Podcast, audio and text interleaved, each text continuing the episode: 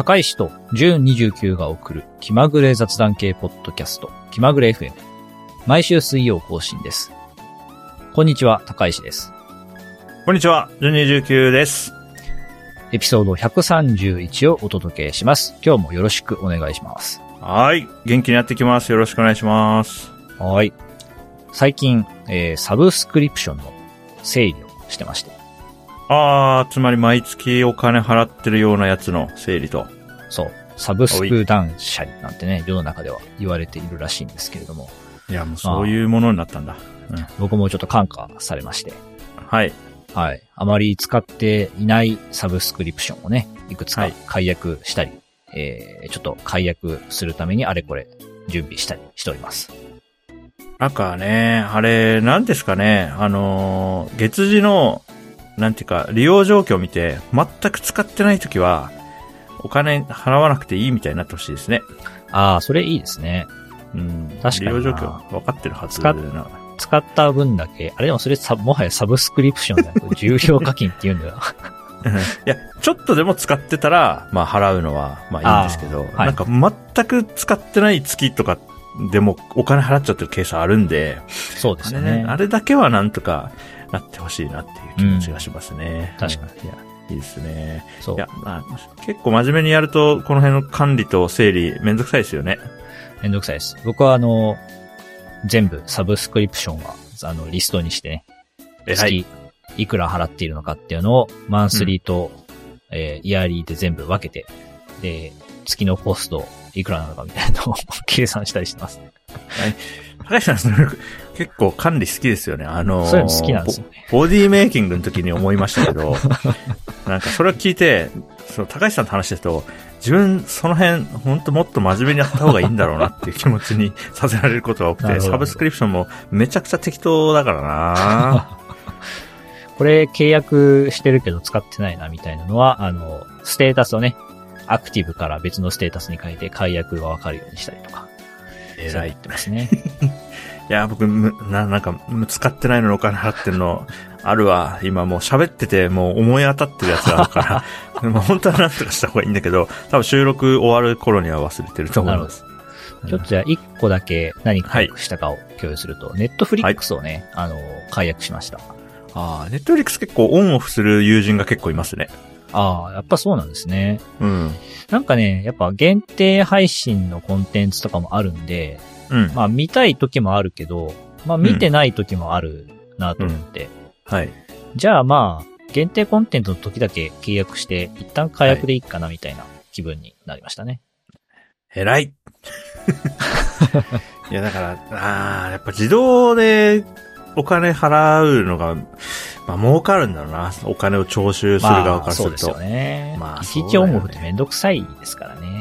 ねえでも確かに、あの、基本は払わないで、その月の最初の利用の時に、あ、今月分の利用料がまだなので、払いますかって言われたら、うん。多分ひ引き返す人が増えちゃいますもんね。それやると儲かんないんだろうな。いや、これ悩ましいですけど、でもなんか、5年後、10年後には、もうそういう風にしないとダメとか、そういう法案がどっかの国に通ったりもありそうだな。るかもしれないですね。ちょちょっとずつね、なんか、なんていうんですか、ふまあ、なんだ、フールペナルティって言葉ありますけど、あの、ば、バカ、バカに与えられる罰みたいな意味で、解約忘れで払ってる人からの、その、その売り上げがすごいあるみたいなね、なんか、そういう言葉ありますけど、僕は結構それになんか加担しちゃってるけど、まあこれ良くないよねっていうのは年々そういう声は強まってる気がするから、うんどっかでそうなるかも世界が。確かに。うん、大変だ。いやー、まあそういうわけでね、整理中。はい。というわけですけれども、はい。ジュンさんの近況はいかがですか？はい。えー最近泣いた話を一つ紹介しようと思います。おなんか、急に毛色が、全然僕の話と毛色が。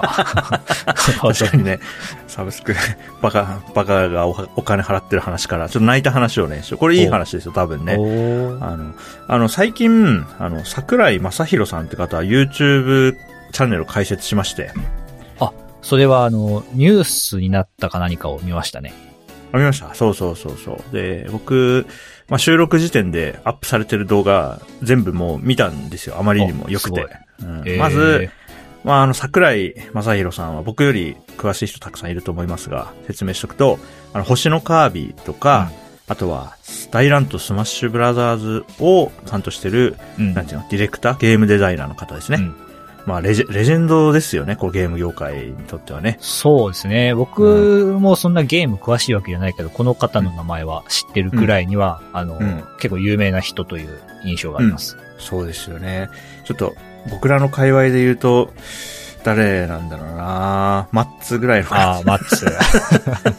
いや、でもそうなんですよ。ルビーのパパとか、星のカービィのパパって言ったら、まあ、ルビーの作者のね、松本幸宏さんぐらいの位置かもしれないですよね。わかんないですけど。うんそうですよはいね。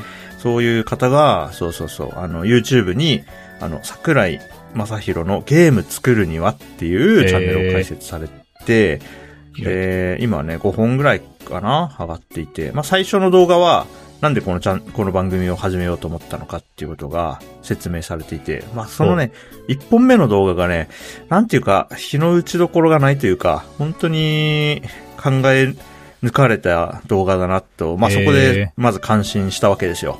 はい。うん。で、それがね、あまりにも良かったんで、何本か見るかと思って、それでその後出てる、ちょっとしたハウツーみたいな、ゲーム開発にまつわる、まあこういう時はこうするといいよね、みたいな、ちょっとしたチップスみたいなのを、まあなんかこう、5分ぐらいの動画でポンポンとこう、投稿されてるんですけど、それをですね、見てですね、その中の1個ね、えっ、と、動画のタイトルを言った方がいいな。ちょっと今、はえっ、と、絶対再生履歴に入ってるはずなんで、そこから、えっと、紹介すると、えっ、とね、あ、大事なところは、ストップっていう動画。ああ、これですね。4日前ですね。収録日の4日前に公開された動画ですね。8月の下旬に。はい。で、これは、まあ、簡単に言うと、なんかそのゲームの、えっ、と、特にアクション性があるゲームにおいて、まあ、うん例えば、まあ、パンチが当たった時に、その、一瞬、こう、キャラクターたちの動きというか画面を止めることで、そほの、パンチが当たったっていう手応えを感じやすくなるっていうやつなんですよ。ほー。うん。だから、なんかこう、パンチ出して、パンと当たって、一瞬も止まらずに敵がバーンって吹っ飛んだりするよりも、こうなんですか、バシーンってこう、ここでググググってちょっと一瞬止まって、それから敵が吹っ飛んだりした方が、なんかパンチが重く見えたりするんですよね。これね、動画見てもらったら、あの僕の説明聞くよりはるかに、こう、映像で見たら絶対にわかるんで、うん、これはね、ぜひね、見てもらいたい動画なんですけど、しかも4分19秒のいい動画なんで、短いいいん。ですけど。うん。で、その中でヒットストップっていうのが何かこう攻撃が当たった時に止める演出のことで、で、他には、えっ、と、桜井さんが作った言葉として、ボスストップっていうのも紹介されてるんですけども、それはなんか、ボスを倒した時に、ボスにとどめを刺した時に、やっぱそれをやっぱ動きを止めたり、画面をこう振動させたり、まあ音と光で、こう、倒したぞっていうのを分かりやすく伝える、ボスストップっていうのがあるんですよね。で、それを説明されてて、あ、はいはいはい、確かに確かにみたいな、その、ストップを入れるパターンと入れないパターンを、こう同時にこう横に並べて表示してくれたりして、動画としてもすごい見やすいんですけど、それを見て、あ、確かになと思って、最初は、ふんふん、ふんふん、あ、確かに確かにと思って、そういう感じで見てたんですよ。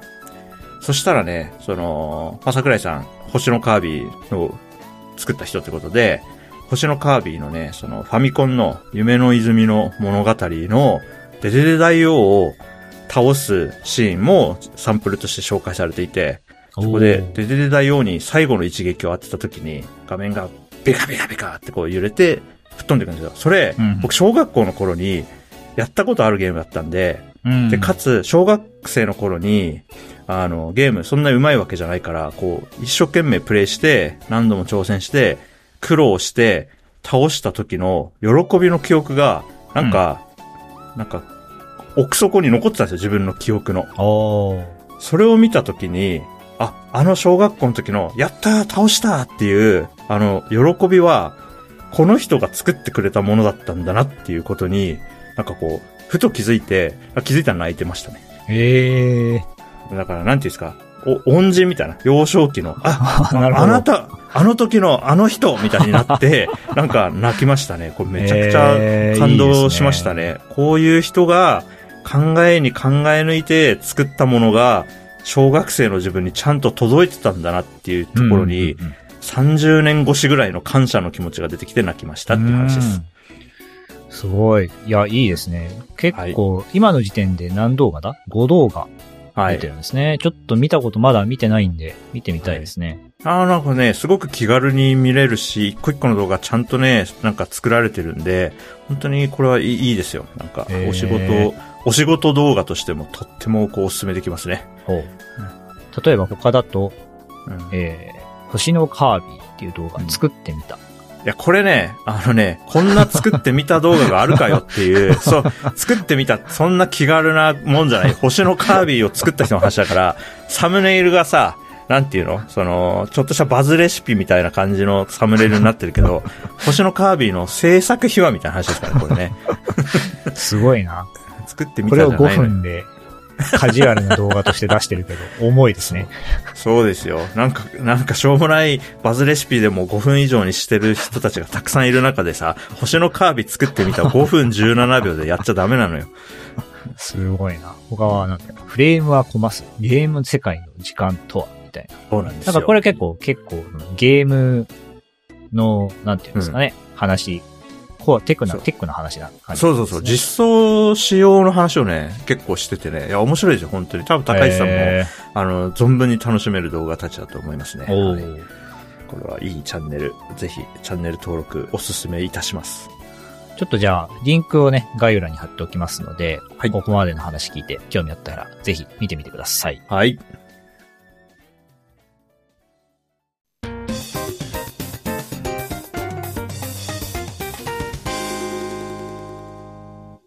まぐれ FM。えー、最近、なんか AI で画像を生成するみたいなのが、こう、世間では流行っていますね。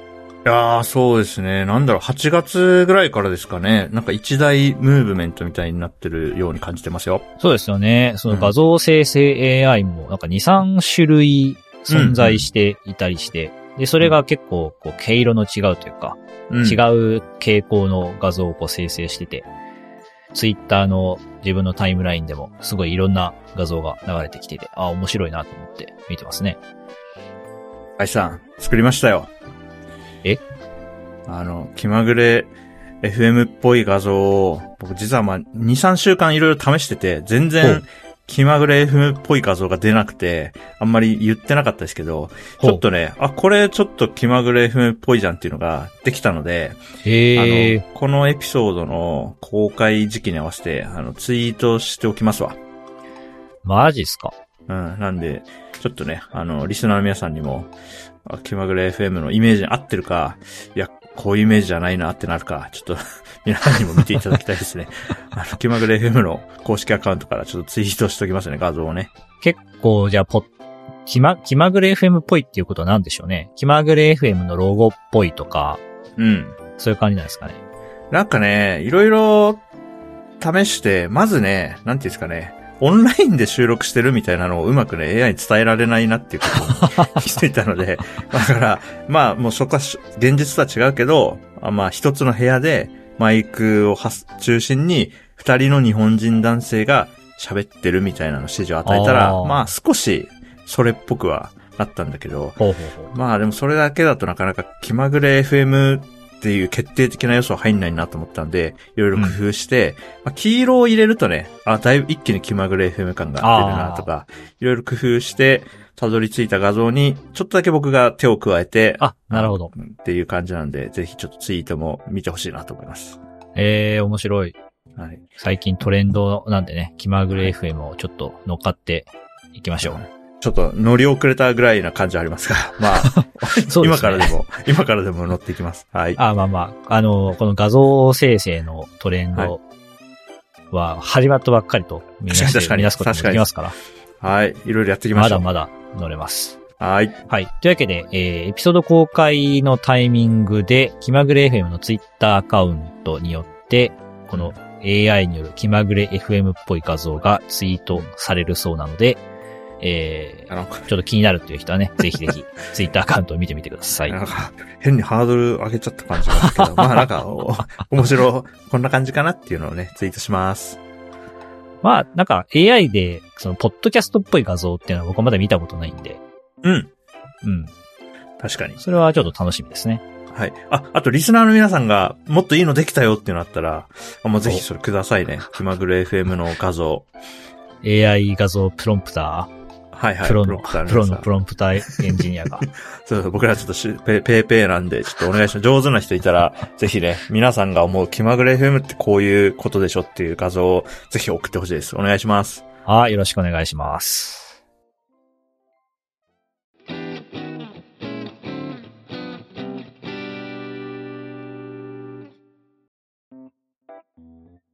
最近とある発見をしましてですね。はい。はい。ちょっとしたおもちゃとして遊んでいるんですけれども、まあ、それがおもちゃいいで、すね。そう、それが何かというとですね、あの、家で使っているテレビにはい。API が生えてました。あー、なんか見たことありますわ、それ。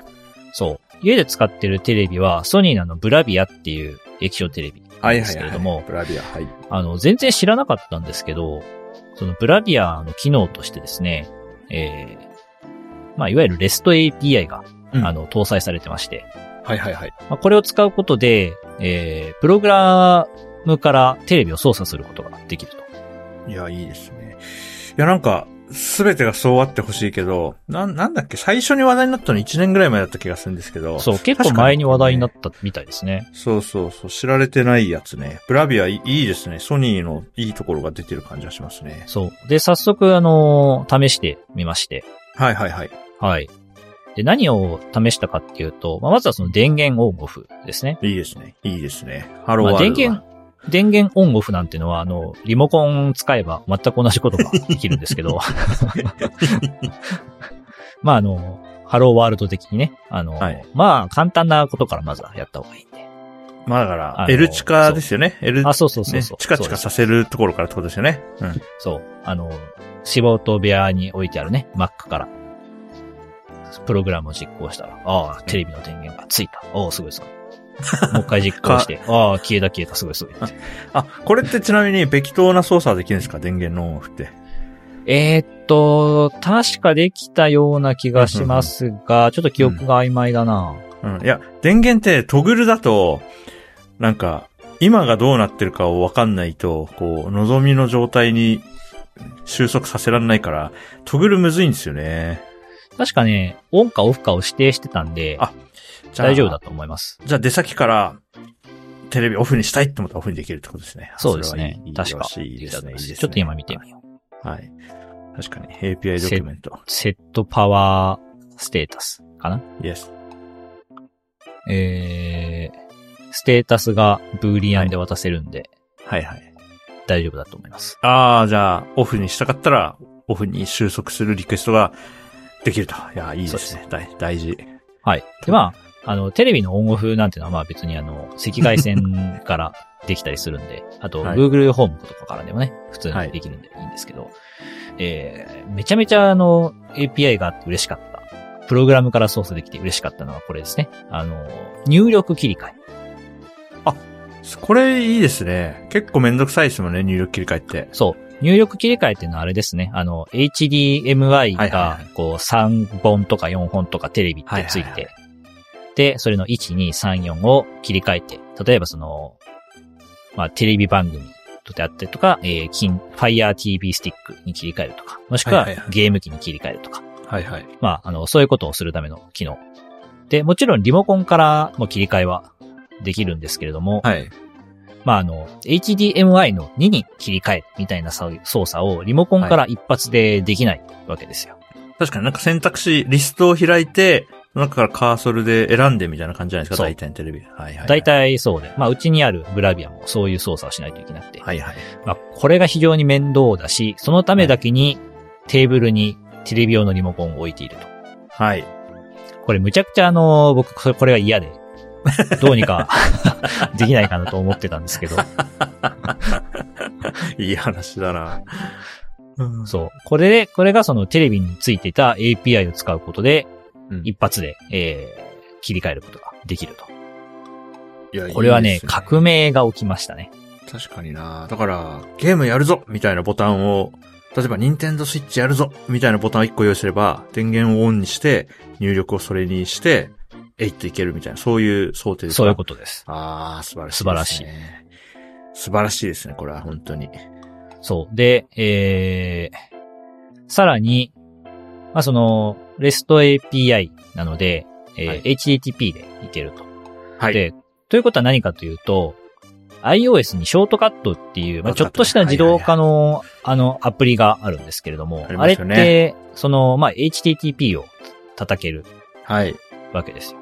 はい。なので、えーテレビの入力を切り替えるためのショートカットというのを作ることができて、はいはい。で、さらに、ショートカットアプリというのは、あの、Siri からもうん。使うことができます。うん。Siri っていうのは、あの、iPhone とかについてる音声入力アシスタントですね。はい。だから、Siri 経由で音声を使って入力を1にしてくれとか、2にしてくれとか、そういうことが一発でできるようにな。すごいぜ。な、そう考えると人類がこれまで入力切り替えに費やしてきた時間は何だったんだという、なんか、基準が変わってきますね、考え方のね。、これはね、素晴らしい。っていうかね、テレビのリモコンには入力123のボタンをつける、つけてくれよって僕は思うんですけど。そう。な、なんなんですかね。あの、面積の節約なんですかね。一回も押したことないボタンたくさんありますけど、そうなんですよ入ね。力ね、ちょっとそこはね、本当にね。いやいやいや、大変だ。そう。あ、これでめちゃめちゃ、あの、便利になって。はい。で、さらにこのブラビアの API うん何が素晴らしいかって、あの、すごい簡単に使い始められました。おー、じゃあもうカールでピッっていうところからってことですか？そうです。あの、い使い始めるために、なんかこう、API 利用登録みたいなのはしなくていいし、あ、はがきとか届いたりしない？いらないです。おい、やった。ウェブサイトで申し込んだりする必要もない。おやっもた。まあ、テレビでちょっとした設定をしたりするだけで、はい。もう簡単に、あの、使えます。なんか聞くところによるとね、エンジン X が話し相手してくれると聞いてますよ。エンジン X が動いてるんですかね、ブラビアの中で。なんか、うん、みたいですね。いやいや、すごいですね。っていうか、なんか、もっと売り出した方がいい気がするんだけどな、これ。そう。なんかね、スマートフォーム系の機能みたいですね。で、えー業者向けなのかな？個人向けというよりかは。なるほど。でも、個人が、まあ、自宅用に買ったやつにも、まあ、ついてて、オンにできると。ついてますねはあはあいやー、これはいいしね、なんか、すべての家電が、こっち、こうなってってほしいですね。そう、そう思います。もっとね、うんスマートフォーム進化してほしいって最近は思ってますね。はい。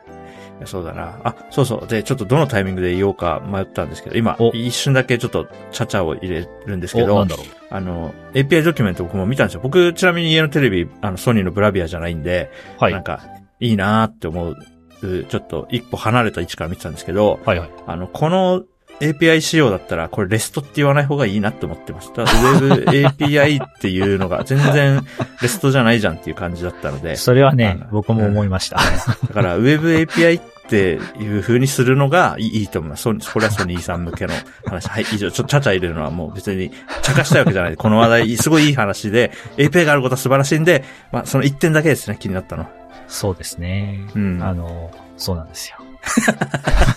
ごめん、最初に言えばよかった。ごめんなさい。なんか、ちょっとタイミング測っちゃった。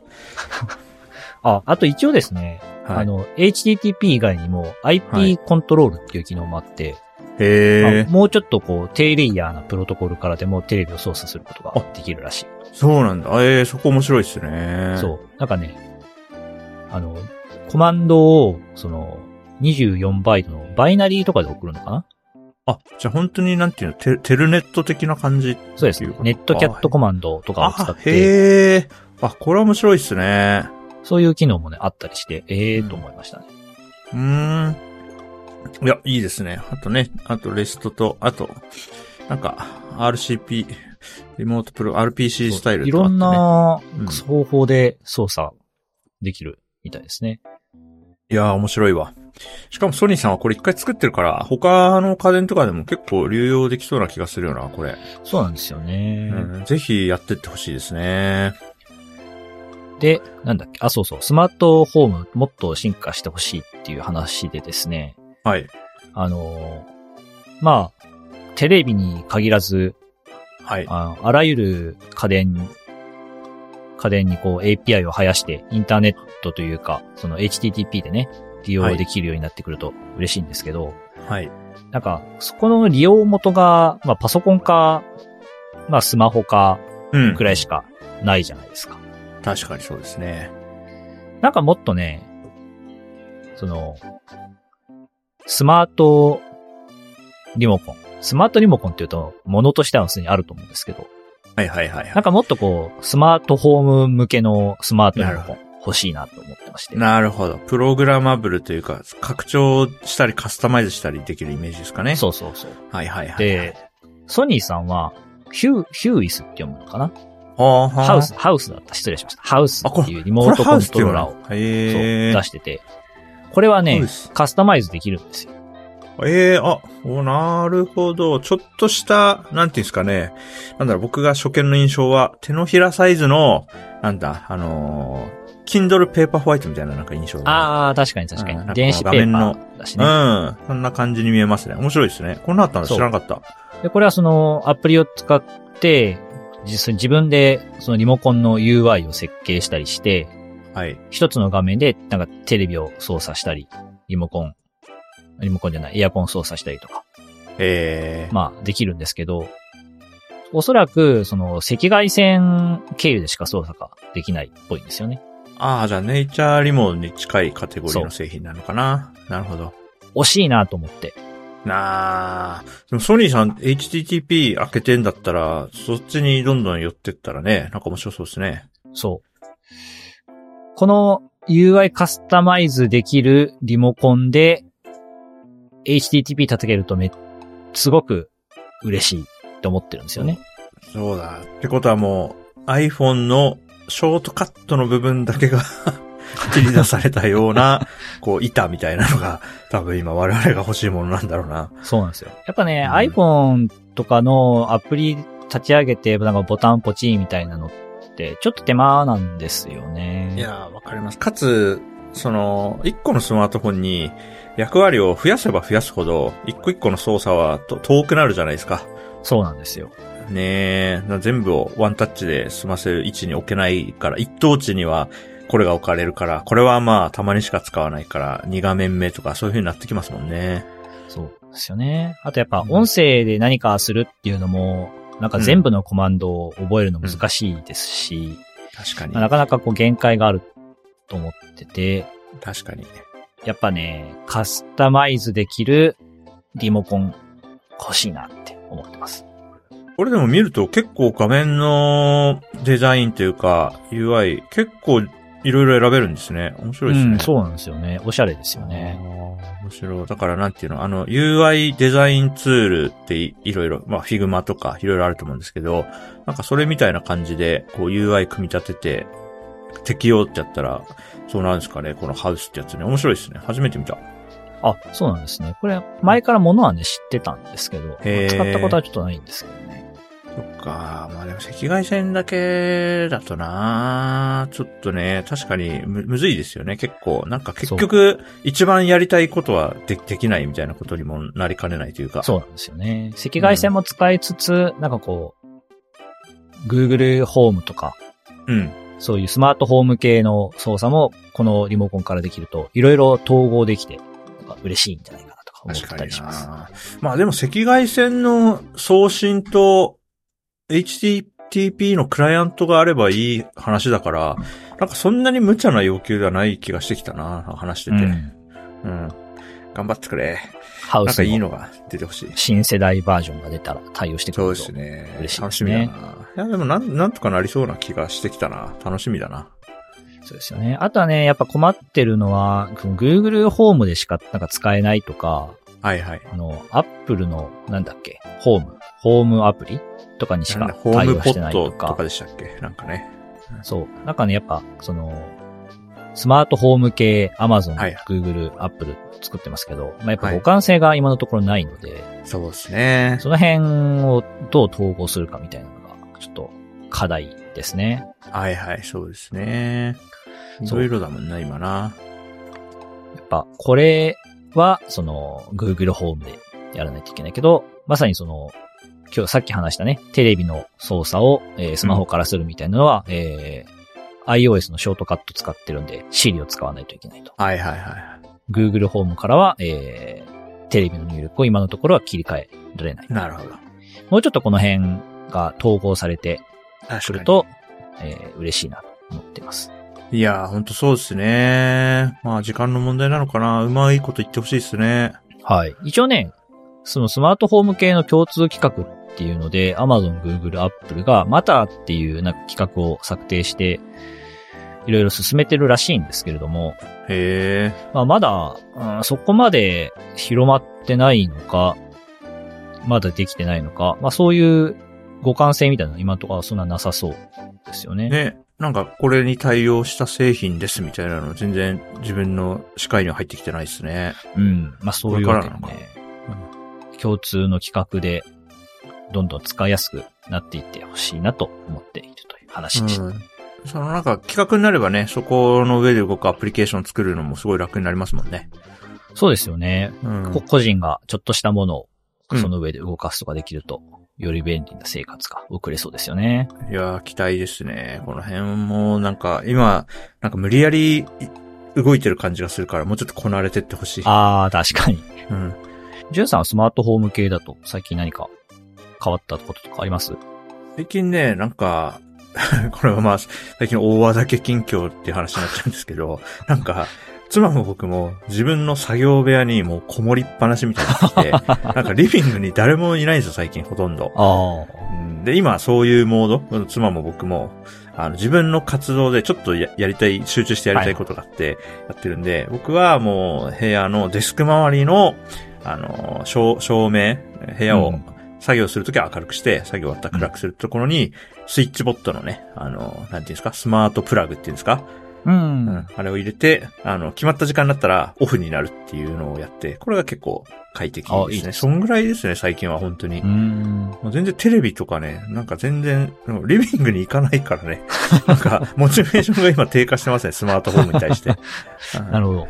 うんあとは、玄関の鍵か。スマートロックはめちゃくちゃ便利。あれは本当にもうないのはか考えたくないって感じですね。ええうんスマートロックは使ってみたいなと思いつつ、うんまあなんかそんな家から出てないし、まあいいかなとかそういう気持ちですね、今のところ。そっか、僕は、だいたい家を出て出かけるときって車に乗って出かけるときなんで、もうとにかく、スマートフォンと車の鍵持って、家をバーンと出て車乗ったら、もう玄関の鍵が勝手に閉まってくれて、なるほど、ね。帰ってきたら、スマートフォンでピッと開けるので、まあ、車の鍵があるんで、家の鍵減るのはやっぱ嬉しいですね。うんうんうん、確かに確かに。今今のところ車の鍵減らせる見込みがないので、車の鍵はちょっと難しそうですね。そうなんですよね。そうなんだよな。まあ、セキュリティ的にも結構難しい感じがするから。うん。まあ、テスラとかはどうなってるか全然知らないですけどね、車はどうなああ、スマホとかが鍵になったりしそうですよね。なんかね、もうなってそう。だから、僕もテスラに乗れば、家出るときスマートフォンだけでいいのかもしれないけど、まあでもスポッフ、スポッフだよな、スマートフォンな。スマートフォン動かなかったら車も動かない家にも入れないとか相当やばいから、それは大変ですね。ちょっとね、なんか上長化しとかなきゃとかっていうことを考えますよね、やっぱりね。そうですよね。いやー、便利になりつつも、まあ、新しい課題というか、そうですね。問題も出てくるっていう、いたちごっこ感がありますね。そうですね。まあ、うちの場合は僕と妻のあスマートフォンをどっちもセットアップしとけば、まあどっちかが生きてればいいのかもしれないけど。確かに。うん。いや、でもね、どんどん便利になってほしいし、生体認証みたいなのやっぱどんどん進んでほしいですね。ああ、それが一番欲しいかもしれないな。そうそう指紋ピタってやったら玄関のドアが開くとか。そうそう、車もね、指紋登録しとい指紋なり、なんなり登録しといて、顔なりね、ピッとなってほしいのはありますね。いや、そういうのが欲しいですね。うん、楽しみ。チップ埋めるでもいい。僕結構体にチップ埋めてみることに関しては結構ポジティブというか、絶対嫌だっていうよりは、まあ便利だったらちょっとやってみたいなっていう感じなんで。ああうん。手のひらとか手の甲にね、ちっちゃい。ね、埋めて、なんかそれをピッてやったら、鍵開くとか、車のエンジンかかるは、すごく興味あります。いいですね。うん、楽しい。スマート人間になりたい。サード人間。はい、なりたいです。はい。はい。じゃあ、こんなところかな。はい。はい。えー、エピソード131はそろそろ終わろうと思います。今日はね、はいえー、気まぐれ FM っぽい画像をジュンさんが AI で作った話。テレビでテレビに、えー API がは生えていたので、プログラムからテレビを操作してみた話と、えースマートフォンもっと進化してほしいなっていう話をしました。はい。はい、えーご意見ご感想は、ハッシュタグ気まぐれ FM、もしくはお便りフォームからお願いします。えー本日は、高石と、順29でした。はい、ではまた次回お会いしましょう。さようなら。また来週、バイバイ。